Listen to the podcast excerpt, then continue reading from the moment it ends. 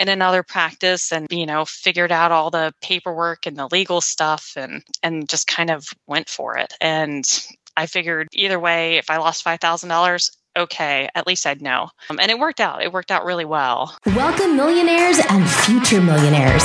You're listening to the Millionaires Unveiled podcast, a show where you'll hear the stories and interviews of everyday millionaires. We'll unveil their decisions, their strategies, and their portfolio allocation.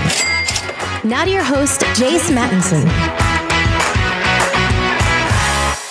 Welcome back to another episode of the Millionaires Unveiled podcast. This is episode number 291. Brad, what's going on? How's it going in your world? Finally got good weather in California.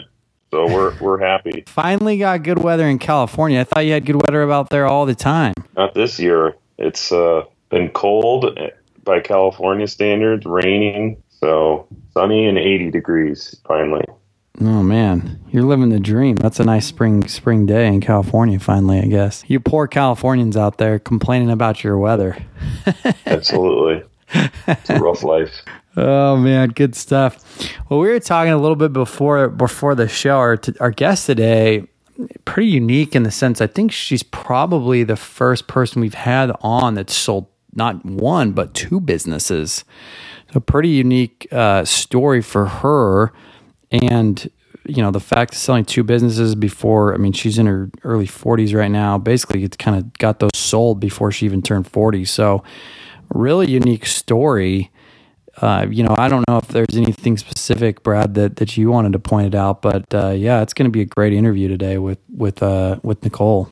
Yeah nicole was uh, a lot of fun to interview. And you know i think the kind of the tapestry that she wove in the interview was she just figured it out as she went. And some of the things she figured out were super advanced. And so it's a really impressive interview and an impressive millionaire all around. Yeah, no, we're we're super excited and super glad that uh, she reached out, and which brings me to, you know, if you're interested in being on the show, send us an email at millionairesunveiled at gmail.com. Also, if you've got a question for any of our millionaires, you can go ahead and write in. We have uh, also a SpeakPipe on our website. If you want to voice in a question, we'll play it on the air. Haven't done that in a while, so uh, if anybody's interested in that, go ahead and, and shoot that uh, over to us, and uh, we'll get a rolling. One of the uh, one of the things that I was reading this week, which relates to a little bit of what we'd have discussion with with Nicole being such a small, or being a business owner, small business owner, I should say we uh, we kind of get in the discussion of why she continued to invest in her retirement accounts. And I came across this across this article. Uh, this was on CNBC about opening and investing in a Roth IRA, and we get into discussion with a lot of people on this podcast about the different retirement accounts. But I think it was pretty interesting too. One of the points Nicole brought up that. Uh, you know, she had basically not even maxed their retirement accounts out from the beginning. I mean, she they started contributing, but it wasn't even maxing out. And and you'll hear from her numbers uh, here. You know, it's pretty wild. She was able to grow in such a short amount of time, really, just with you know some compounding, but but also you know just what kind of takes place when you stay consistent, even if it's not putting in the max. But uh, this article goes on to you know to, to describe you know all the details of of you know the mechanics of a Roth IRA and who can invest and who can't.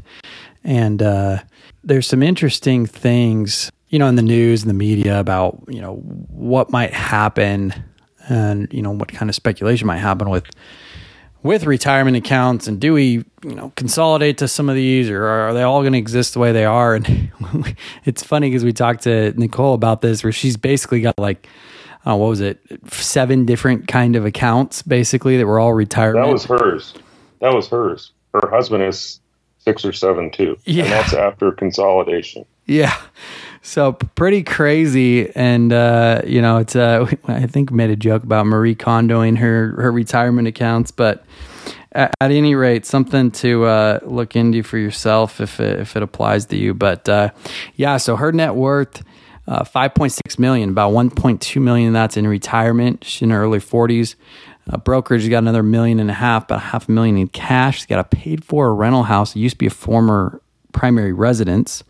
That's uh, at 1.2 million, and then about a, a million dollars in equity in their current home. So, it'd be a great story. She's a nurse practitioner by trade uh, that became a, a, a, business owner and in, in, that field, and then also uh, owned a, a different business, kind of in the education space. So, great interview with her. Cannot wait to get this rolling. Rolling. Last week we had Emily. She had a net worth of 1.5 million and 29 year old uh, consultant. So, having a couple couple back to back women on the podcast too. So, without any further delay, let's get into the interview with Nicole. Nicole, do you want to just give us about your background and what you're up to now? Yeah, so um, I am mom, wife. I'm 42, 42 years old. Um, I have two kids, husband I've been with for like 20 years. I went to school, became a nurse, and then went back to grad school a few years after working, um, and then just worked in the hospitals, primary care, at some point, I started a medical practice because we could, because we moved to the West Coast where laws are a little bit more friendly for nurse practitioners, and just kind of grew that. I, I uh, did that for an, almost a decade also while I was doing that, I kind of started another business kind of by accident that was like a online education uh, company. And kind of over the last couple years i've sold both of them. And right now i'm just kind of being a stay-at-home mom running the kids to school and their practices and all their appointments and things. Wow, what a story. We got lots to unpack here, but before we do, what's your net worth today? Uh 5.6 million. Awesome. And what is kind of the breakup of that? All right, so let me bring up my spreadsheet. So this is the combination of me and my husband's and also the stuff we've put away for our kids. So we have retirement that we have which is 1.2 million a little over that 1.23, you know, depending on the day of the stock market. Uh, we also have some brokerage accounts uh, that we have that's been going, uh, and that's a combination of some a, a, small amount of stock from some companies my husband's worked in, but most of it's all in uh, just regular brokerage accounts, and that is 1.5 million that we have in there. And then when we get to cash, we're a little bit cash heavy. Um, just because we don't really know what all we're doing right now. Um, so we have um, 497,000 in our uh, total cash of me and my husband's. And then we have uh, kids accounts. We have 529 accounts for them, and that is about 100,000 for our two kids. And then they also have some uh, banking savings accounts, custodial, custodial accounts that we have, and that's another oh, what do you call that? For 40,000. And then we also have real estate. So we have a house that we originally lived in for almost a decade. And then we uh, also picked up moved a few years ago to a warmer climate from where we were. And so uh, that, so the one house uh, that we originally had lived in is worth 1.2 million and that's completely paid off. And then our other house that we're currently live in, living in is uh, t- a little over 2.2 million and that has uh, that has a mortgage on it like 1.2 a little less than 1.2 and so our total net worth after all of it, that and that's our only liability. We don't have any other loans or anything like that. Um, we kind of try to stay paid off with everything and so everything together were 5.64 million overall i think. Yeah yeah good for you. I want to dive a little bit into into the retirement accounts first. So mm-hmm. when did you start contributing to those? Because that's quite a sizable retirement account that y'all have especially being as young as y'all are you know, I actually didn't realize that until you just said that. Um, I, I didn't realize that was sizable for, but but it's two of us. So if we divide it, uh, my husband has slightly more in his than I have in mine. So that 1.2 is a little bit heavier towards his side. But we started contributing as soon as we uh, started working. I would say so. Uh, I'll I'll I'll temper that with when I started working my actual career after I finished grad school. So that was when I was 25. And then my husband also started contributing when he was 25 or 26 in his very first job. And that's not like we're contributing a huge amount. That's like, hey, we're really really poor and we're broke and i have student loans and we have lots of credit card debt and that is uh, putting away whatever could, but definitely not putting away the max in any way, shape, or form when we first started. When did you start putting away the max, or have you ever? No, we have been putting away the max. So, my businesses uh, that I've had, I've always tried to put away the max that I could if we had it. So, there was a couple years that, like, I was able to throw you know, depending on which, because I've had a number of different accounts. So I have like a simple IRA, I have a SEP, I have a traditional IRA that was from a rollover. Um, I started a Roth. My first job, I had a 403B, and then another job, I had a 403B. Um, so I would say we didn't start putting away the max until probably our mid to late 30s. Wow. So at any, at any rate, contributing from your 20s, but not really hitting the max till a decade in. Yeah. Wow. And of, of all the different accounts, have you consolidated all of those at, at, some point to put them in one spot, or have they all sitting in your simple SEP, IRA, traditional Roth, etc.? Yeah, we have we've can we've rolled over some of them, but when you've you know worked at a number of different jobs some of them just kind of sit there and some of them have made it a little bit difficult to roll over or there's some rules where i have to let things sit for two or three years and then you kind of forget about it so definitely I'm happy that I got some of the things rolled over, but we definitely could probably consolidate things a little bit more because I'm looking at the spreadsheet and I have one, two, three, four, five, six, seven. I have seven retirement accounts, and my husband has six. oh man, wow, that's so, yeah, that's a lot to keep so, track of. Yeah, we could we could definitely roll things over. So you need a little Marie Kondo to your uh, your uh, retirement accounts. Yeah, I kind of get a little bug up my butt every once in a while where I'm like, no, this is too much. And then I start rolling things over. And then I get, you know, two or three accounts rolled over for each of us. And then, you know, okay, that's three to six accounts. And then this is what we're still left with. oh, man. Are most of those invested in index funds or mutual funds or bonds or what? So almost all of them are in target date or uh, index funds or or uh, like a like a robo advisor kind of thing. So index fund robo advisors there's there's two that kind of have a little bit higher fees than i want them to have but most of the other ones are all like super low fees because that's one of the things that i realized is fees will kind of eat everything up. So at some point somebody beat that into my head and i was able to go okay let's uh make sure that everything's in kind of low fees and uh, I have a few that aren't, but they're really low amount. So I'm not as worried about that. Yeah. And then no HSA? We have a really, really tiny HSA. My kids have a lot of uh, therapies and uh, medical appointments, and we've all had surgery in the last year and everything. So it's been a really expensive healthcare year for the last two years. So you basically contribute and use it then? Yeah, we we we have. We've just contributed and used it all pretty much yeah i'm like there's like $500 left in our hsa and that's about it i think.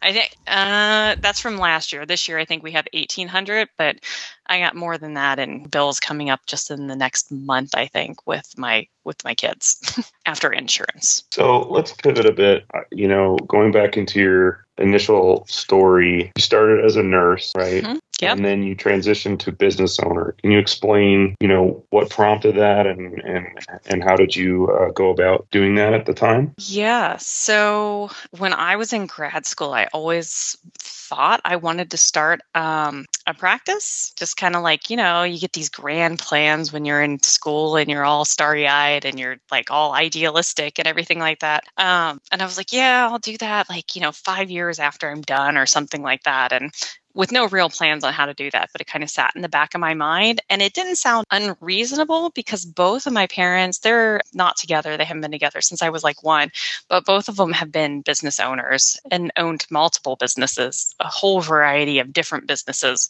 And some of them have been really successful and some of them have not been successful at all. But I've seen kind of, you can, it can be done. I didn't really have uh, experience of thinking I'm going to go into corporate or anything like that. I'm the first one in my family that went to college. So there's uh, that that's kind of a thing on its own. Like, what do people do that are educated? Like, I saw my you know, my parents both never had a typical job. They each had their own. So about five or six years after we had moved states from the Midwest to the West Coast and I wasn't working, I thought, oh, I'll be a stay at home mom. And that lasted about three months.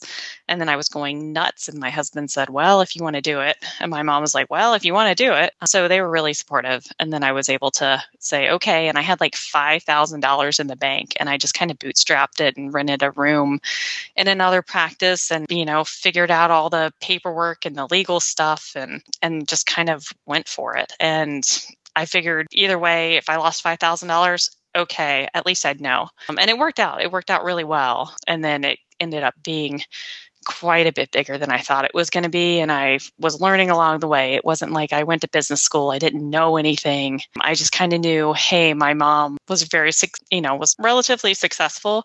And I saw, you know, she had people that helped her. She had a bookkeeper, she had a CPA, she talked with a lawyer when she needed to. She you know, did all these things. And then I also used to get, you know, pulled into having to help her, you know, do books and everything like that when I was a teenager. So that's probably not an experience a lot of people had. And then I also saw my dad never kept books and I don't think he had any clue whatsoever what he was bringing in. And so I kind of saw, you know, chaos versus something that, you know, was run at least pretty consistently, like somebody that actually knew kind of like how to keep track of everything. And actually, I, I, was thinking about it, and my mom had a computer back in the 80s that I was typing on and like writing short stories and like poems on. And nobody I knew had an Apple computer or a printer.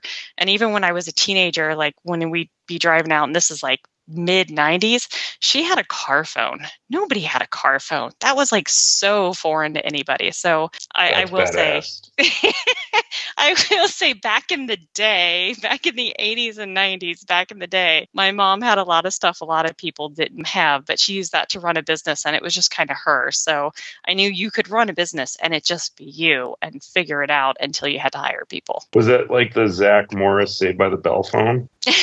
no, that was the brick. This was like one step further than the brick.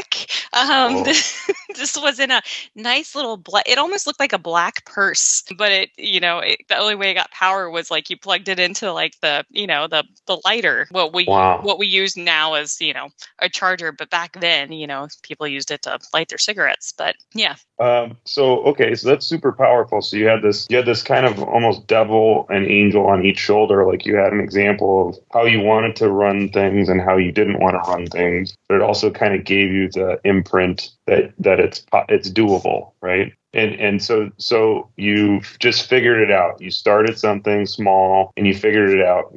Now the business is cooking. Explain how you got to the point where you sold your company. So it so it actually had to do with the pandemic. Um, so things were going, I would say, relatively well. At that point, I had multiple providers working.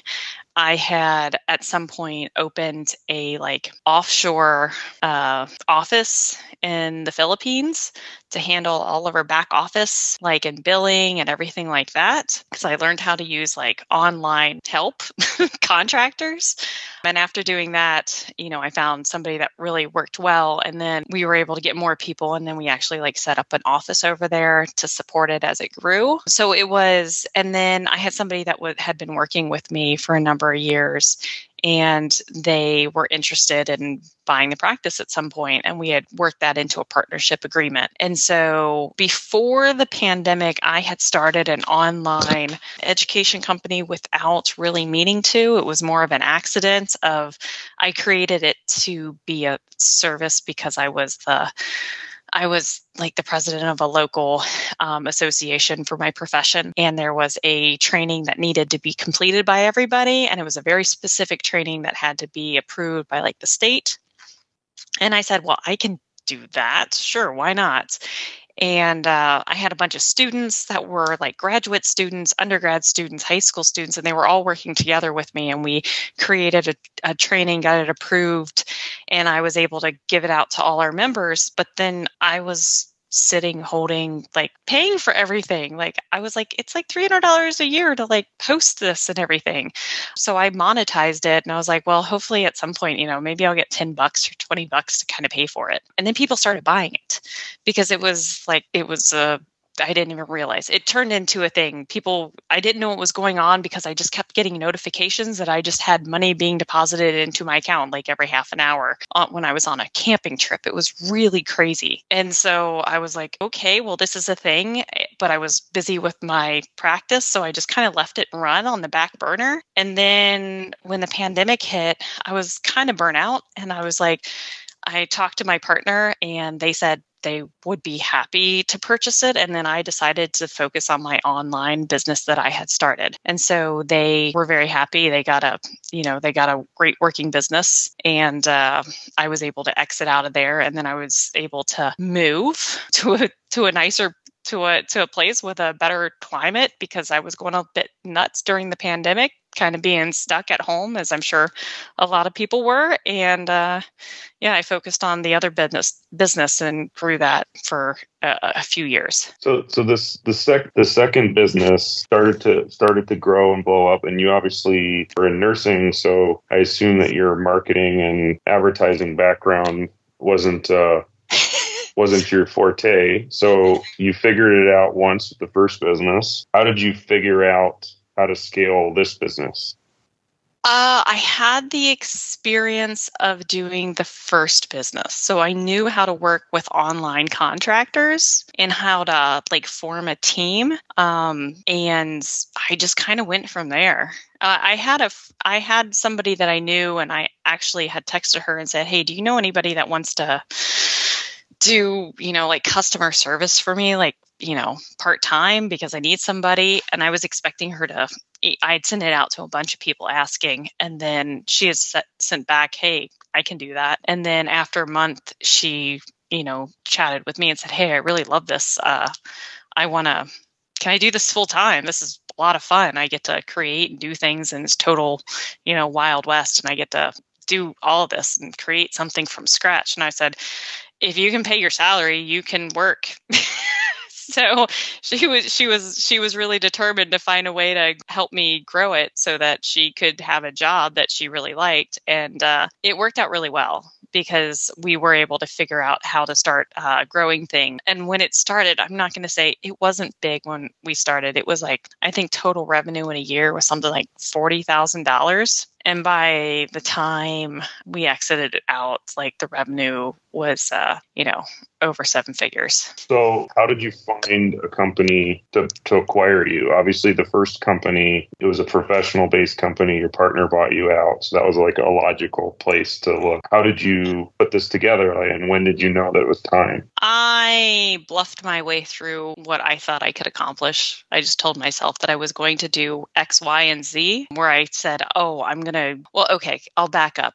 I found out there's something called m&a i had no clue what that was like you're talking to somebody that literally like stumbles into things and doesn't know what she's doing and then goes, okay, let's go full hog and figure out what's going on and like go really deep. So anyway, I found out there's M&A, which is merger and acquisitions. I don't know if anybody's familiar with that, but there's all these companies, there's all these brokers, there's all these things. I found out there's ones that specifically focus on online businesses. And so I actually entered, I, I actually talked to a few of them and had them do evaluation on on the business and tell me what it was worth. And they told me what it was worth. And I was like, well, if it's worth this now, I was like, I bet I can double or triple that. Let me get back to you in, any, in you know six to 12 months and so that's what i did and so then i just kind of focused really hard and tried to figure out like the best way that I could grow it like over the next like 6 to 12 months. And then after I grew it to what I thought was going to be a good point,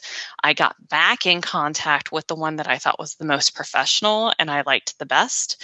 And uh, they got all the information from me and they said, Yeah, we would be glad to take you on. And how they're paid is they're paid on a percentage of what they sell something for. And so I gave them all the information and I told them I'm going on vacation for like a month. And uh, and they said that's fine, just give us all the information. And then when I got back in the month, at the end of the month, my goal was to have my business working completely without me needing to be present. That was kind of part of the whole taking a month off, as well as, you know, it's kind of nice to take a month off and my kids are that age. So when I came back after that month, I still, you know, got contacted a few times, but they had the listing already. They told me what the valuation was. I saw that the business was really able to run without me and, you know, it didn't crash and burn, which is good because I was really worried about that. Mm-hmm and uh, and so yeah, they took it to market, and within a month, I had multiple full price competing offers, wow. which was really crazy. And uh, within a month, I accepted an offer, and it was a, like a super cl- fast close, like within a month, and uh, that was kind of that. I'm sure Jace wants to ask this question, but I'm going to jump in front of him. What did it feel like to look at the whatever you sold the company for in your bank account? It didn't feel real. It didn't feel real at all because like the money got wired in because that's what that was how it it goes. I don't know if that's how it always goes, but the money got wired in. And I'm looking at multiple seven figure exit, and I'm like, I don't really know what to do with this. but I'm going to do the same thing that I have done. And and the thing is, you know, they take a cut out of it, and then you know the government lines up. They want their their their nice big chunk of like 25% or 30% or 10% or w- whatever it is after you know your cpa goes through and everything but yeah it's just kind of like um okay well this is different and it's kind of it's kind of nice but it's also really weird and i was really uncomfortable with it. And still nobody knows. Like my hmm. husband knows of course but that's it. Like nobody well congratulations. Two-time seller of, of her company. That's amazing. What did you what was the first thing you splurged on? I don't know. Or did you splurge? Were you like so midwest that you couldn't spend money on yourself or what I'm like, I'll spend money on myself here and there, but um, I think our there was really no big splurge afterwards. Like, like I just got back from a from a vacation with the kids and my husband, but that wasn't any like huge splurge. There wasn't. I don't know. I think I might have gone out to I'm like I know me and my husband joked we went out to like a dinner or something and had some drinks but that was probably like under a hundred dollars. There wasn't like any big like huge thing that I can think of right now that we did because it's just not it's just kind of not in my nature.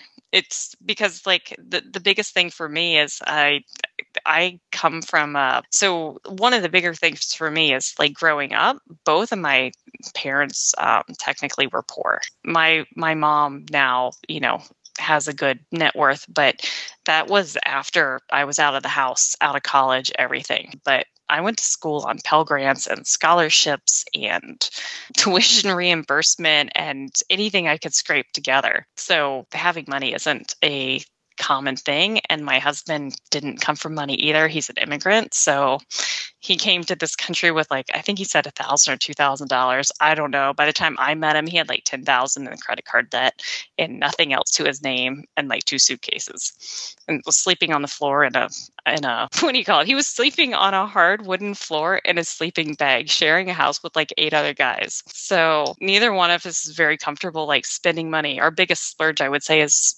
deciding to move, you know, to the nice sunny belt of like the West Coast. Pretty remarkable story when you when you lay it out like that. How much debt did did you all start with essentially when you first kind of got rolling? So I had about thirty thousand in like principal with uh with like student loans and that was like after all of my scholarships and my fellowships and my you know, like teaching assistants and Pell Grants and tuition reimbursement, everything I could possibly put together, just trying to live. My husband had about, I don't know, I think he had like 10 to 15,000 on his credit card because that was how he managed to get through like the last year or so of school while he was trying to get a job. So that was what we started with. And then let's see, I owned my car I had like a car loan for like $2,000 and he had like he had to get a car loan for like 5 or $8,000 I think that was like when we were both like trying to get our first jobs because we had to have a way to get there and then we didn't have anything else to our name.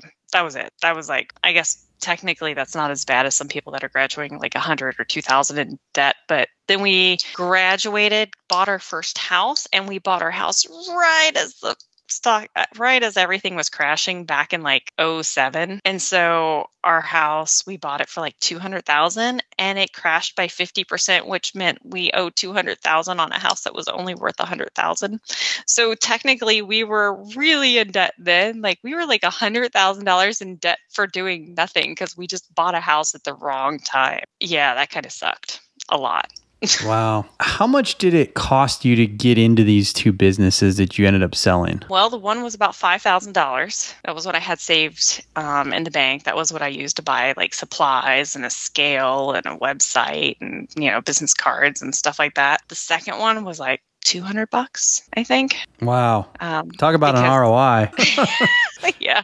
Right. I'm like, I'm, I'm like, it was one of those like because the the second one was just an accidental. It wasn't even supposed to be a business. It was, you know, me trying to provide like something of, you know, value to somebody else and you know, working through it and having students help me because they also needed projects. It helped them, it helped us, it helped the members. And then after everything was said and done, I could have shut it down, but I was like, well, I might as well leave it up. So that was kind of that was the start. And then it just kind of and I never really did anything. It just kind of sat there for like two years. Hmm. With HelloFresh, you get farm fresh, pre-portioned ingredients and seasonal recipes delivered right to your doorstep. Skip trips to the grocery store and count on HelloFresh to make home cooking easy, fun, and affordable. That's why it's America's number one meal kit. Spend less time in the kitchen with quick and easy meals like HelloFresh fast and fresh pineapple chicken tacos or falafel power bowls ready in 15 minutes or less. HelloFresh keeps your taste buds on their toes with 40 recipes and over 100 seasonal and convenience items to choose from each week.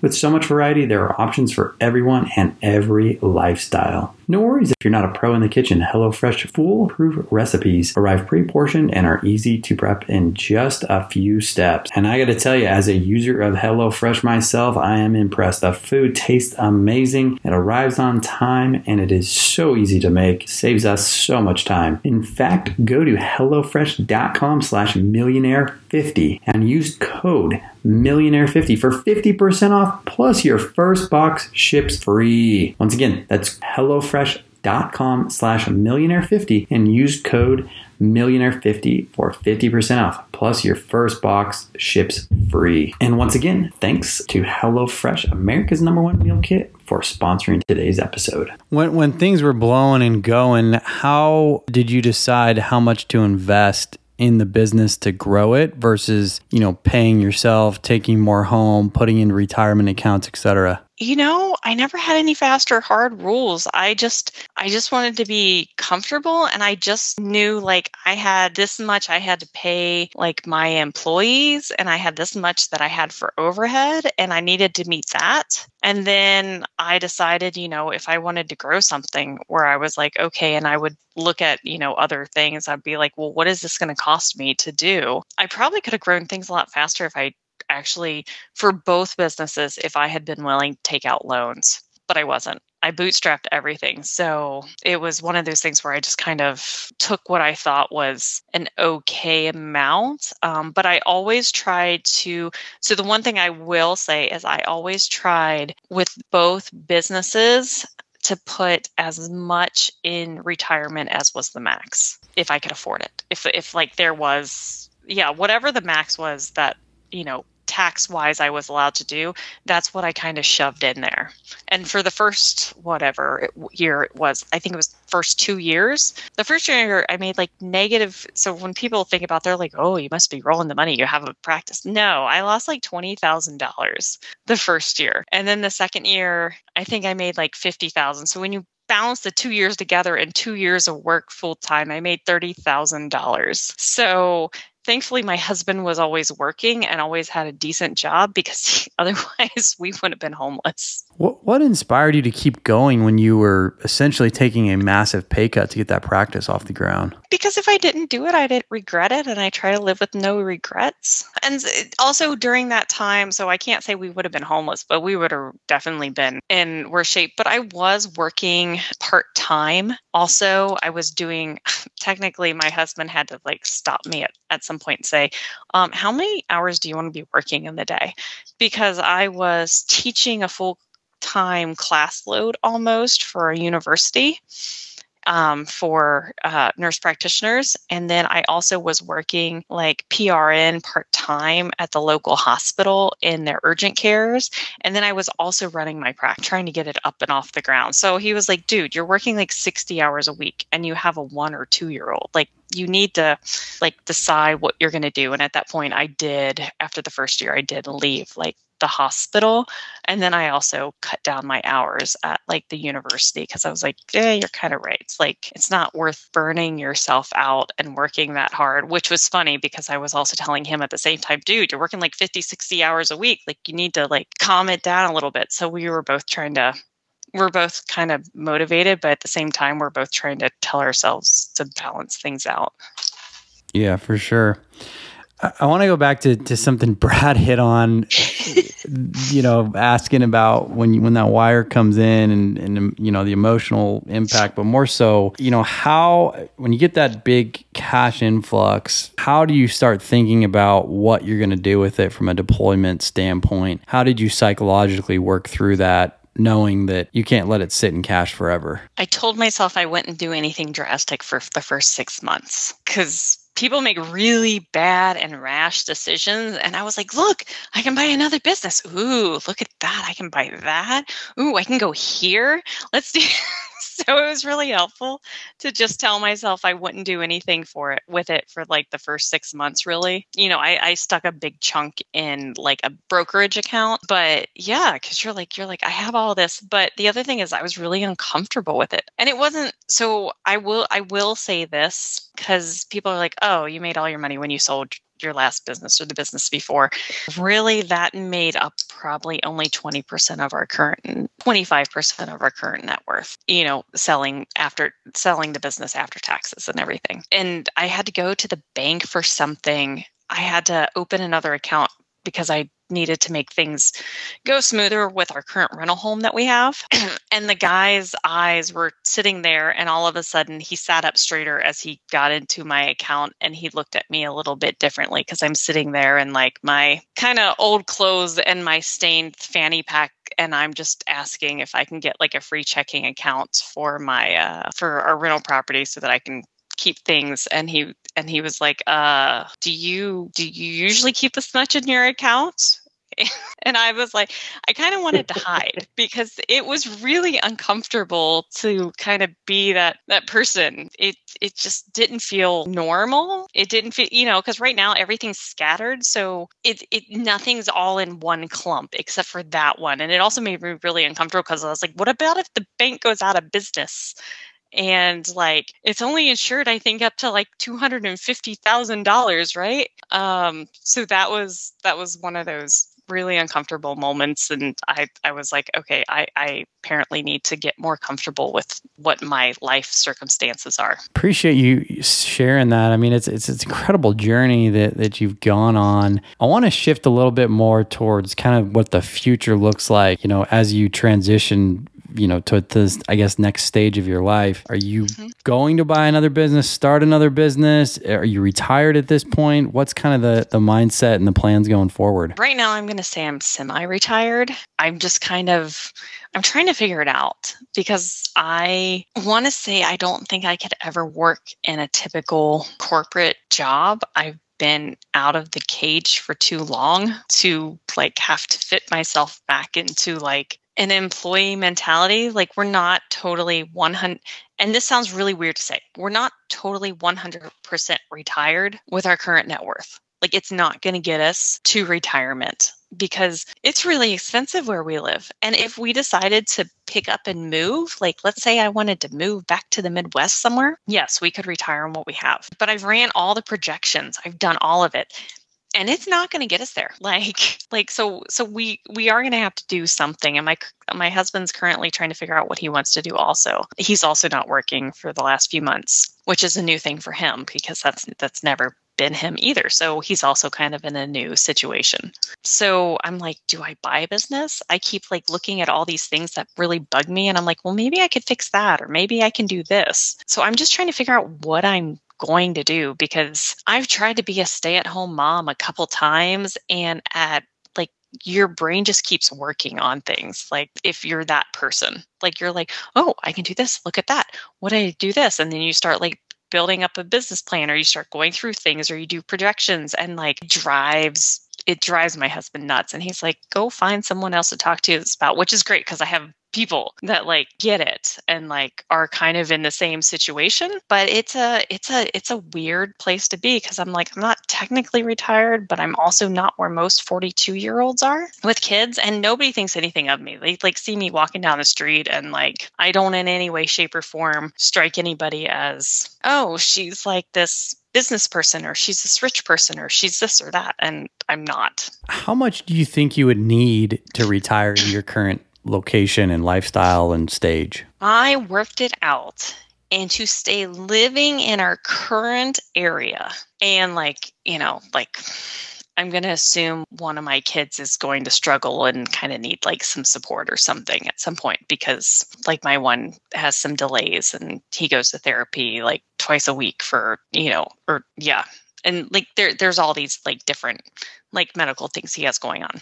So I'm guessing where we're currently living, probably to definitely not run out, it's going to be about probably I'm guessing 12 million. And that's not even like doing anything like special. That's like, we're not the people that are like, oh, let's go buy a boat. Let's go do any of these really, really fancy vacations. Like, this is like, no, probably because I also help support my dad who lives back in the Midwest because he's, he is poor just straight out. Like I have him all, all the assistance programs I can get him on, but I also provide money for him every month and I pay like his caregiver to go and like help take care of him and everything like that. So that's kind of what I'm thinking. So let's let's think through this just a little bit. I'm I'm curious to kind of dive into the thought process. So 12 million basically doubling from where you are now and i guess 12 million does that include everything's paid for or is that house is paid I for in say, that in that scenario so i would say 12 million just like total net worth assuming we're in the house that we're currently in and it's paid off. Okay. So liquid livable liquid livable maybe you're at eight then? Hold on I'm going to look at this. Yeah, so like eight or nine liquid. And then you're thinking you'll live on how much or need how much a year annually, essentially, to live on. So this is the so this is the crazy thing. I worked out. I don't I don't know how many people like actually look at things as a yearly cost, but our yearly cost for our house that we're currently living in is like $80,000, which is crazy to me because like that's like what our entire like spending was for the year up until like the last couple years. Like we I was like that's insane. And so like we probably still need like 50 to 80,000 on top of that. It's 80,000 to maintain the house. Yes. Property yep. taxes and everything. Yeah. Yes. That's not like housekeeping. That's like taxes, mortgage yeah if you didn't have the mortgage though you wouldn't have a chunk of that right if we if we didn't have the mortgage well that would bring our net worth up you know another 1.2 million correct but i'm just thinking in terms yeah. of your cost of living in the house if it's paid for property yeah, taxes, so our, insurance, if you do decide to insure, regular yes, maintenance. That's, so that's like twenty to twenty five thousand still for the okay taxes and yep, yep. home insurance. Yeah. So all, all things considered, you're thinking inflationary environment. Mm-hmm. I mean, I guess with inflationary environment over time, you're you're probably everything paid off. You're still probably needing a couple hundred grand plus a year just to live basic expenses then some on top of that to help children others etc yeah to live like our current life that we currently are and this isn't this isn't like any huge mega impressive thing. This is like i'm i'm budgeting like 10 to 20,000 for travel a year as a family for four. And you know just public school this is not private school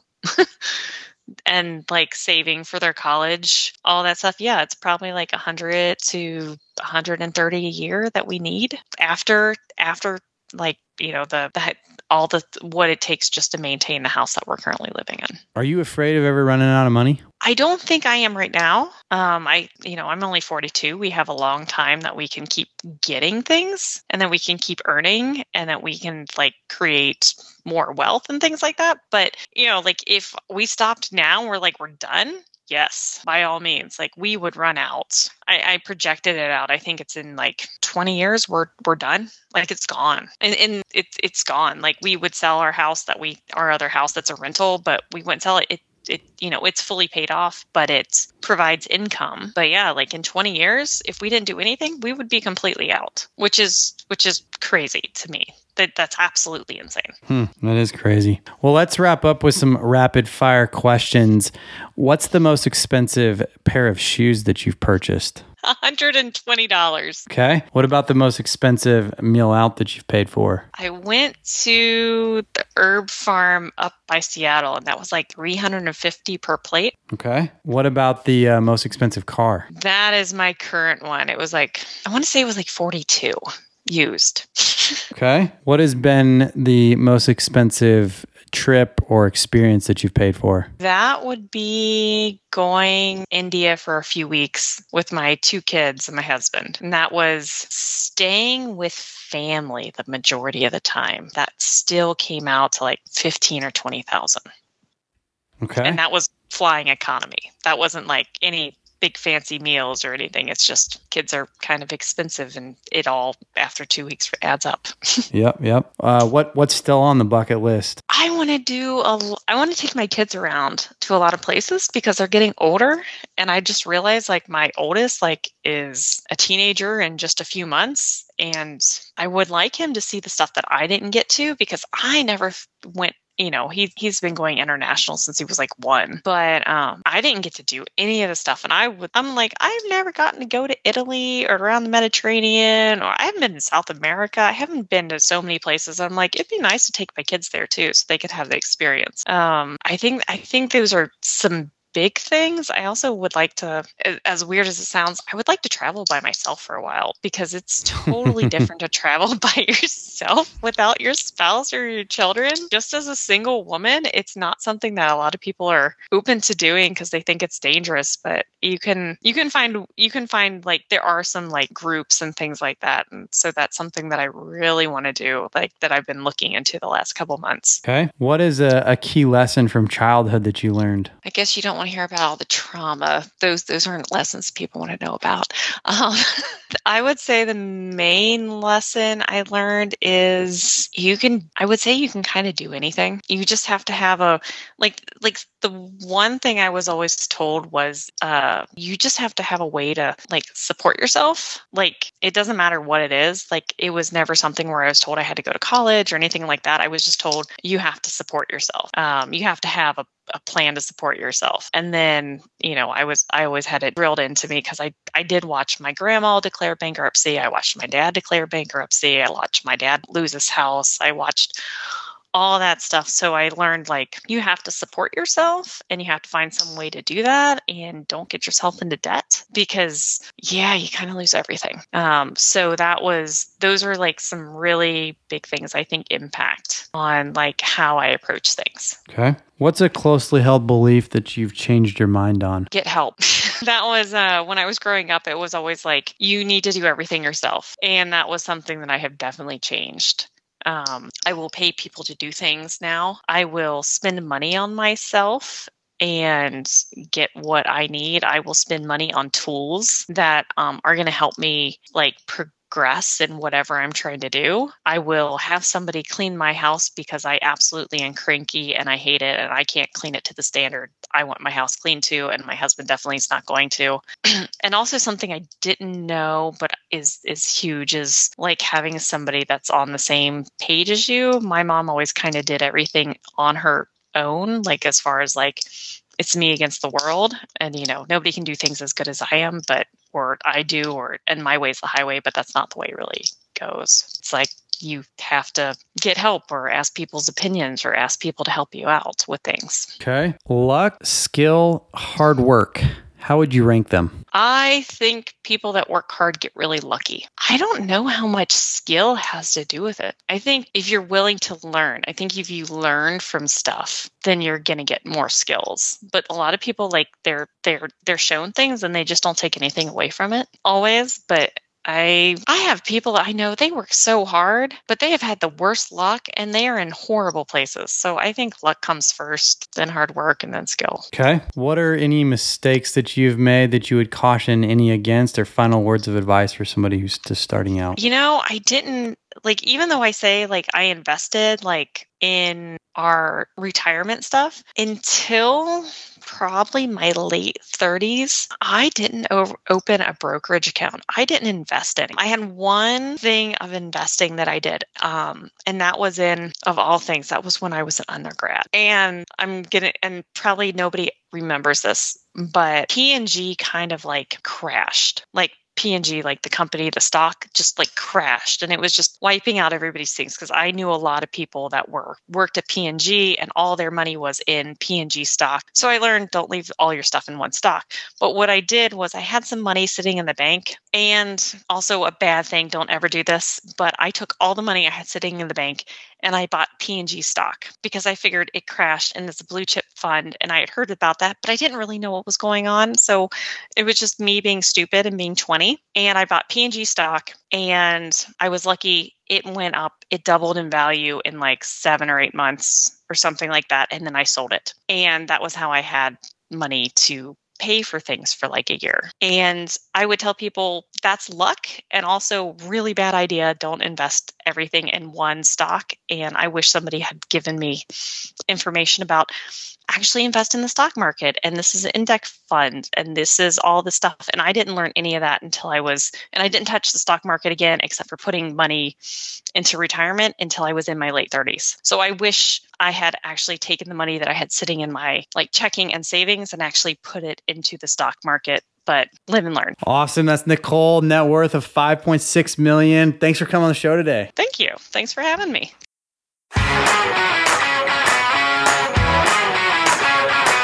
Thanks for listening to the Millionaires Unveiled podcast with Jace Mattinson. For more stories, investment opportunities, and information, check out our website, millionairesunveiled.com. See you next time when you'll hear from another everyday millionaire.